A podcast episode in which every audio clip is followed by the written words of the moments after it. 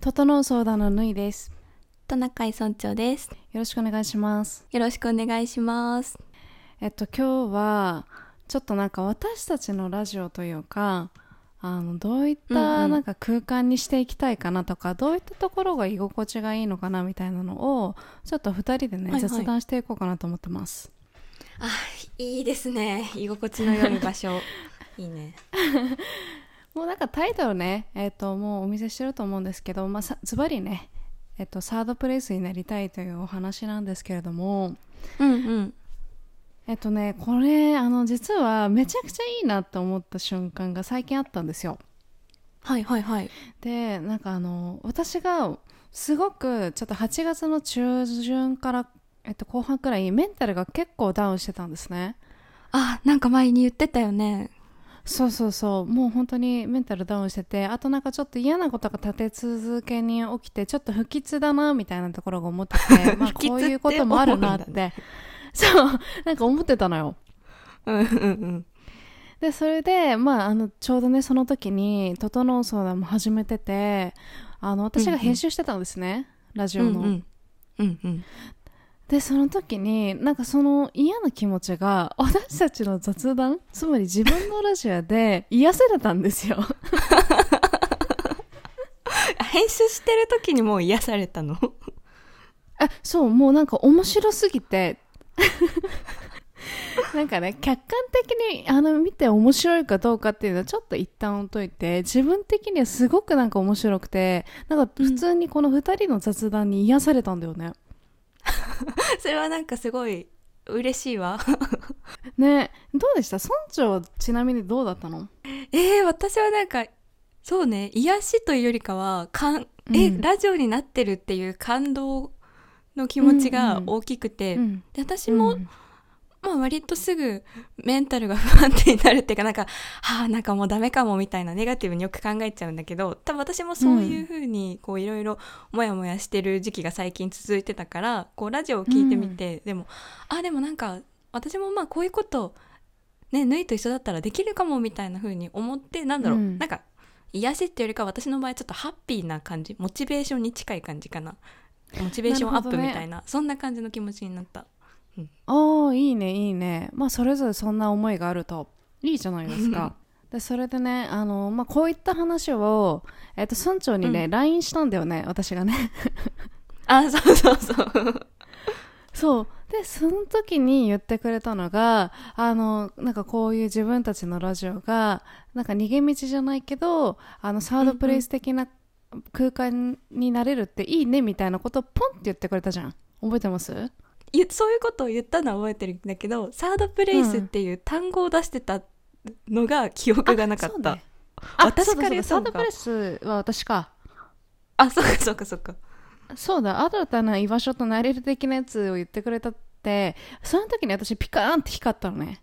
第6あなるほど巻が、ね。で これがサードプレイスだということですね。そうそうそうそうそう。まあなんか同じようなニュアンスでいいよね多分ねうんうん。あそうだねそうだね。うんうん。うんうんうん。そうですね。でそこであなんかサードプレイスじゃない？多分私が目指したいのとか、まあ、村長に強引ではあるんだけど。どうですか？サードプレイスってしっくりきます？あそうだね。私は結構常日頃そのサードプレイス的な場所を求めてさまよってる感じがあるので なんか誰かにとってそういう場所になったらそれは逆にもうめちゃくちゃ嬉しいね。そうね。でそれでじゃあざっくりね、まあ、あの整うソーダが、まあ、サードプレイス的になれたらいいなっていうのもちょっと私の中であってでかつもうあのそれはもうなんか一つのなんだろうな。う私たちの共通言語で今いいのかなと思って、私たちうん。うんのラジオをね、説明するところにも、まあ、そういったことを書きました。あありがとういいね。いいね。いやいやありがとう。そう。でまあこれは一つのね本当にあの指標でいいのかなっていうふうに思ったんですけどでここからね、うんうん。なんか私たちえっとそれぞれサードプレイスがあるのかどうかとか、まあ、どういったところがサードプレイスなのかみたいなこともお話しできればなと思ってます。いいねいいね。サードプレイスね、結構自分の場合はなんか時代とともにサードプレイスの場所が変わってる感じがするんですけどぬいさん的にはどんな感じですか？あーそうね。私はあ確かにその節もあるんだけどでもそこまでうんうん。多くはなくて、一個一個お伝えする形でいこうか。うんうんでまあそもそも論みたいなところちょっとあの入っちゃうんですけどサードプレイスって何ぞやっていう方もいらっしゃると思うんですね、ああそっかそっか確かに。うん、じゃあなんかこれをねネットで調べたのでちょっと読み上げていこうかなと思ったんですけどその前にお尊重的にサードプレイスってどんなところだと思ってます？全然これ自分の言葉で大丈夫です。あオッケーオッケー。そうね。自分が普段身を置いてる環境？例えば今だったら仕事とかが多くなると思うんだけど、なんだろうそことは全く違う リラックスの仕方ができる場所というか、うん。なんだろうな自分の普段の生活領域からちょっと心理的に離れてホッとできる場所っうんていううん。感じのイメージかな。なんかこう肩の力が抜けうんる、うん。リラックスできるみたいななんかそんなイメージがあります。さすがですもうおー本当に合ってるそんな感じ うんうん、うん、おおこれをなんかあの綺麗にまとめた記事があるので読み上げますね あお願いします。あの概要欄に貼っておくので気になる方は飛んでみてください。えっと、サードプレイスとはっていうところであるんですけど、えっと、第3の場所を意味するサードプレイスは、えー自宅や学校職場とは別の居心地のいい居場所のことだっていうことを説いていますね。うんうんうん。で第1の場所第2の場所があって、まあ、第3サードプレイスっていうのは、えっと、義務とか必要性に縛られるのではなく自らの心に従い、進んで向かう場所だ。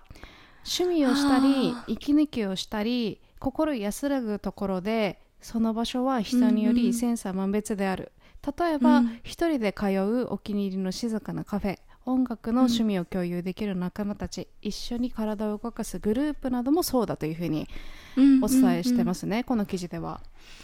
いやーなんかそうだよねーみたいなすごい気持ちになってちょっとうんうんいい記事だね。うん、いいよね。そう、ああ、うんうん本当に綺麗にまとめてくださってありがとうございますって感じなんだけど、本当まさになんか、ああ、そうだよなと思って、じゃあそれぞれどういったところがサイド、サードプレイスなのかっていうのをちょっと言っていこうかなと思うんですけど、じゃあまず村長が時代別にあるっていうことなんだけど、うんうん。あの、一つ言ってもらってもいいですか？あそうだね。じゃあまず大学時代から言うと、うん大学時代は私はバイト先がサードプレイスだったなっていうふうに思ってますね。おー意外。うん。あそうなんか結構、まあ、大学の時に所属してたゼミがこうストイックな感じだったので、なんだろそううなだよね。そううん。大学にいる時は、まあ、ちょっとそのゼミ生とかと一緒にいなくてもその時ちょっとゼミ長だったっていうこともあってなんだろうちょっとこうしっかりしてなきゃみたいなちゃんとやらなきゃみたいな気持ちが、そうすごい強くてでもそういうのに結構 疲れてた時もあったんでうん。そうですね。でバイト先がすごいちょっとゆるゆるだったんで そこであのうん。うんみんなとそうゼミの中ではできないようななんかすごくどうでもいい話というか、すごいうん。なんだろう意識高くないことの話とかをこういろいろしたりそうするのが結構落ち着くというかこれで自分のバランスが多分保たれてるんだなっていう気持ちになって、あこれサードプレイス的なものなのかもなっていうふうにそう思ってました。うんうんめっちゃいいですね。なんか生活の緩急がつくみたいな感じで。いいね。うんうん、だから結構助けられてたなっていうふうに思いますね。うーんなるほどね。あすごいね。なんか私バイト先めっちゃ嫌いだったからさ。バイト先がサードプレイスってすごいなと思った、あ多分たまたま同年代のうん。子たちと性格が合う子たちがバイト先にいてで業務内容もめっちゃ緩かったんでそれが理由というかあれがうん。原因というかあったのかなって思います。いいね。ちなみにどういったところで働いてたの？あこれ言っちゃうとめっちゃバレちゃうんだけどあの、うん。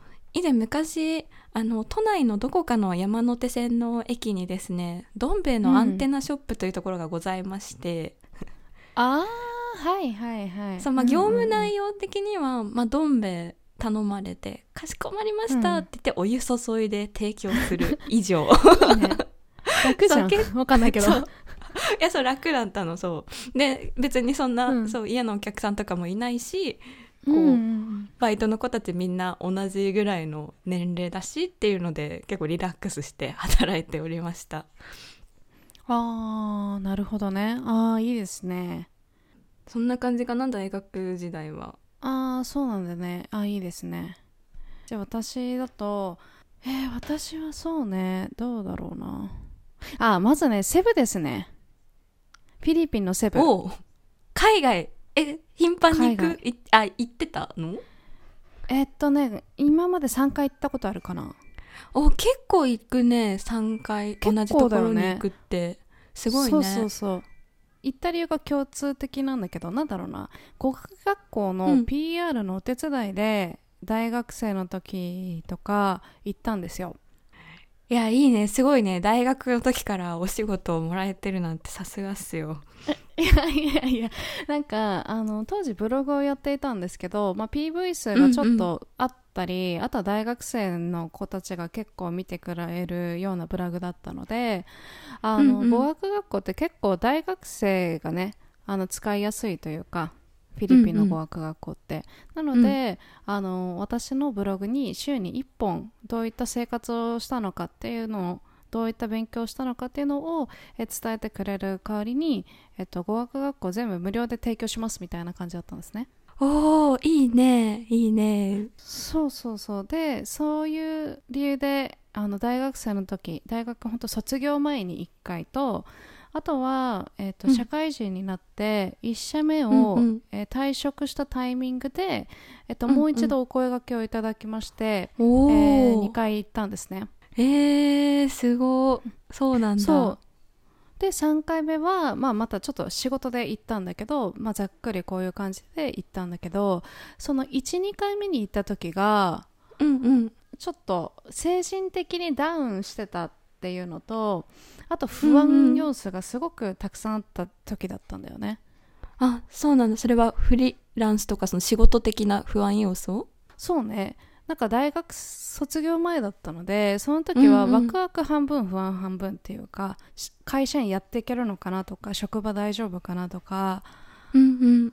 そう会社員向いてないのを承知で言ってるけど続くのかなみたいな、うんまあ、そういう悩みがあったと。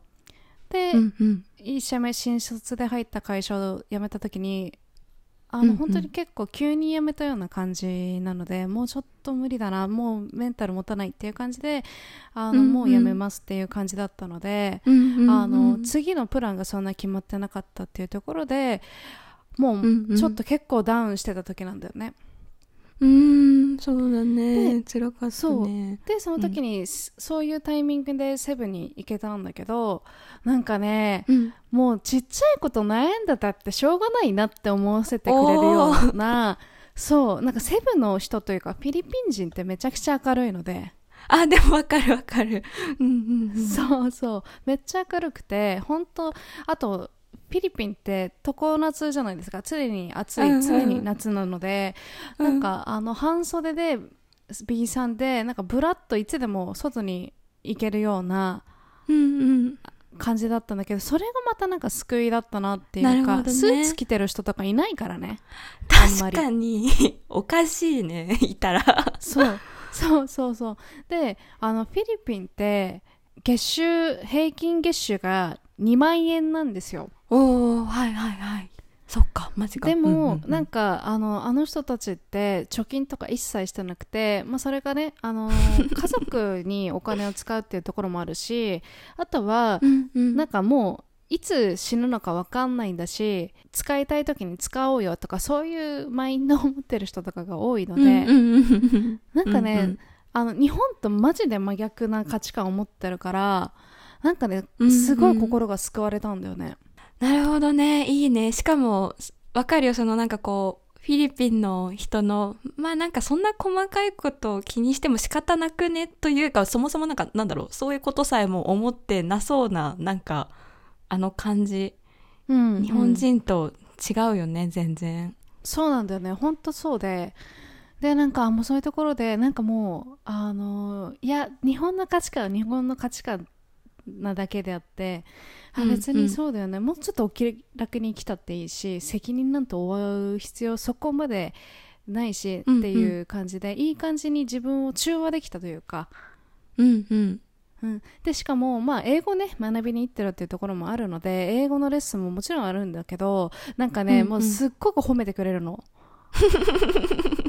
うんそう。だからなんかこんなに褒められることって日常においてあんまり多くはないと思うんだよね。常にもうグレートとかさもう毎回毎回素晴らしいとかって言ってくれるから なんかやばいなと思って、うんそうだからねここですごく救われてなんかフィリピンは元気がない時に行ってもいつだって元気をもらえるなっていうところですごく私の中ではありがたい国ではありますね。サードプレイス的なああなるほどね。しかもその3回目に特に行った時のタイミングとかもなんかちょっとこう運命的なタイミングだったね、すごいお声掛けいただいたのも、そうね。それもなんか語学学校の PR も若干入るんだけど、まあ、仕事で行ってもすっごく楽しませてもらったので、うん本当に良かったですね。他に村長ありますか？うんうん。そうですね。私はそうだな。大学時代はバイト先でで社会人になってからはああれだね。最近だとえっと実家がサードプレイスですね。実家ですか？おう。あそう実家。なんかそれって第1第2のファーストプレイス、セカンドプレイス的な感じな感じするけどね、そうだね。今私まあ一人暮らしをしててうん。この一人暮らししてる場所で在宅ワークとかすることがまあ多かったり、まあ、こするんだけど、うん。まあそうするとなんか、まあ、自分のなんかメンタルの中でちょっと在宅が例えば多すぎたりすると、まあ、ちょっとうつうつな気持ちになってきたり自分の部屋にいると、うん。あー洗濯物しなきゃ洗い物しなきゃなんかここら辺ほこり最近溜まってるの嫌じゃない？みたいなこう、うん。もうやらなきゃいけないことがバーってこう出てきちゃうから、まあ、そういうのがもうなんか、ああもう嫌だなって思った時に ちょっと、うん。実家にちょっと何日かお邪魔するとですねまあ母とか父とか、まあ、ご飯作ってくれたりなんかベランダでなんかブドウ育てたりしてるんですけどなんかその父が私が帰ってきたタイミングとかでなんかそのうん。ブドウを切って出してくれたり、なんかちょっと、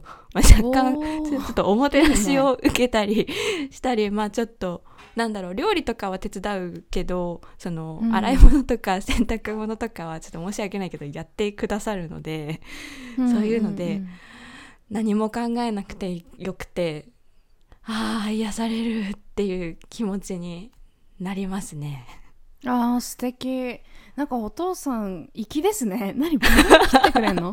やばい。そう。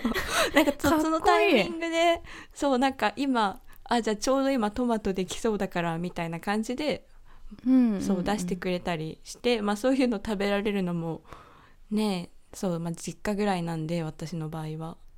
うんうんうん。ありがたいなって思ってだからこう一人暮らしを始めてから実家がサードプレイス的な感じになったなってそう思ってる。あーなるほどね。確かに、うん。そういうことも多そうだね。確かにね。うんうんうん。実家も一人暮らしの家も都内にあるので、まあ、両方気軽に帰れる、っていうのが特にそのサードプレイス的な感じなのかなっていうふうにちょっともし例えばこう実家と地元がすごい遠かったりしたらあんまりこう行き来とかできないと思うんだけど、うん。私の場合こうんううん気軽にひょいって「あ今日実家帰るか」で行けちゃうので、まあ、それもうん。ね、ありがたいというか、まあ、サードプレイス的になってる要因かなというふうに思ってあますね。ーいいねいいね。実家そっかそっかそっか、うんそうねん確かに私は実家に暮らしちゃってるからそうねサードプレイスっていう感覚はないんだけど全く。そっかうんうん。そういう考え方もあるね、うんうん。いいね。そうね。だから、うん。ぬいも多分実家を出る時があったらきっと実家うん。がサードプレイス的な感じになるような気がする。わかんないけど。なるほどね。でも、うんうん。確かにあるかも。あの一回一人暮らししたことがあって。うんうん。結構遠かったんだっけ？遠かった遠かった。で、うんうん。でもなんか私は母が結構会いたいみたいな人なんで あの愛情豊頻かだよね。繁に来てほしい感じだったからあの、うんうん。月に2回ぐらい律儀に行ってたんだよね。帰って。て すごい。結構なって自然豊かななんか場所で一人暮らししてたよね。そこから本当にそう。月に2回か。すごいね。うん。結構ハードだったよ。片道だと3時間ぐらいするからね 律儀な娘だね。でその時はなんかちょっと義務感みたいなところもあってしかもなんかうんうん。毎日電話とかしてるから、なんかサードプレイスっていう感覚ではなかったね、まあ確かになんかファーストプレイス的な感じだったんだけど、うんうんうんうん。あー確かに。そっかそっかそういう考え方もあるなと思いました。あうん。なるほどね。確かに私離れてるとほぼ別に親と連絡を取ることがないので逆にうんそうだね。私も毎日日電話とかしてたら確かにサードプレイス的な感じにはならなかったかもしれない、面白いな、うん。うん。うん逆にねちょっとなんだろうな。社会人になって一人暮らしになって逆にこの距離感で仲良くなれるっていう人もね、世の中多分すごいたくさんいると思うからあそれをあえてサードプレイスっていう認識でいいかもね。うんうんうんうん。そうかも。そうだね。そんな感じかな、うん。じゃあ私最後言っていいですか？あはいはい。まだありますか？うんうん。サウナです。あサウナね。もうこれはえっ、といつでも行ける。それこそ村長が実家に帰るみたいな感覚で私サウナに帰るって言ってます。逆にそこが本来の居場所的なね。そう。でまたねサウナのあの魅力とか初心者でどういう風に入ればいいのかっていうのはちょっと別の回で、えっうんうん。とお伝えしようと思うので、うんうんあのちょっと軽く触れておくんですけどもうなんかね、私の行きつけのサウナがあるんだけどそこに行くと うん。もうなんか心が100%整うしいいんですよ、うーん整ってんのねい。サウナで。そうそうそう。いい感じにルーティンも決まってきてうんうんそう。で今このご時世なんで土日のその人が多い時に行きたくないので私はフリーランスっていうこともあって、水曜日をねオフの日にしてるんだけどおーいいね。そう。あとはなんか美味しい個人店で最近はちょっとハンバーガー食べたんですけどそこ行ってあーいいね。そう。で岩盤浴とサウナとセットで入ったりとかするともう平気で67時間ぐらい入れちゃうんだよね。えー、岩盤浴とサウナセットで入るんだ。岩盤浴はそう。好きだよ。うんうんなんかねあのサウナだけの日ももちろんあるんだけど、うん。もうがっつり今日は整いたいというかもう本当に汗をめっちゃかきたいっていう時は 岩盤浴もセットで行ったりとかしてえー、やってますね。その岩盤浴が雑誌とかもすごく豊富で、椅子なんだけどこう寝っ転がれるようなチェアみたいな感じになっててすっごくねもういいんだよね。あいいね。岩盤浴そう。そう。漫画とか雑誌とか読めるの楽しいよね。そう最高。マジで最高。で私はそんな漫画読まないんだけど雑誌があるだけでもうんうん。結構いいしかつそこに関しては確かあのネットとかも使えるんであのラジオをねダウンロードしてあのお気に入りのラジオ聞いたりとかするだけでもすごく癒されるし、そういうオフの日をね過ごしたりしてますね。いいね。でもなんかこう、うん。なんだろう。オンとオフでちゃんとこうパキッとできるのがなんか縫いのいいいいところというか私はなかなかできないのでいやいいオフの日の使い方だなっていうのも思いましたね。うんうんあー確かにね。ありがとうございます。そうね。そんな感じで私はあの必ずもうこのサウナに行けば絶対に なんかもうメンタルが整うっていうそのお決まりルーティンができてきてるからもうそこは週に1回必ず行ってますね。えー、いいな。なんかサウナすごい息苦しくて3秒ぐらいで出ちゃってたんだけど、今の話を聞くと あなんか本当にそんな世界があるのならちょっと行ってみようかなみたいな行きたいかもでもできるかなみたいなちょっと気持ちになりました。興味持ってくださってありがとうございます。ぜひね 村長向けにこういう入り方とかあのこういうところがいいよっていうところをちょっと別の回でお伝えしますのでお楽しみに。いいね。ちょっとビギナー向けにぜひお願いしたいです。わかりました。用意しておきます。じゃあ今日はこんな感じかな？うん。そうだね。こんな感じだね。はい。ではまたはいまたね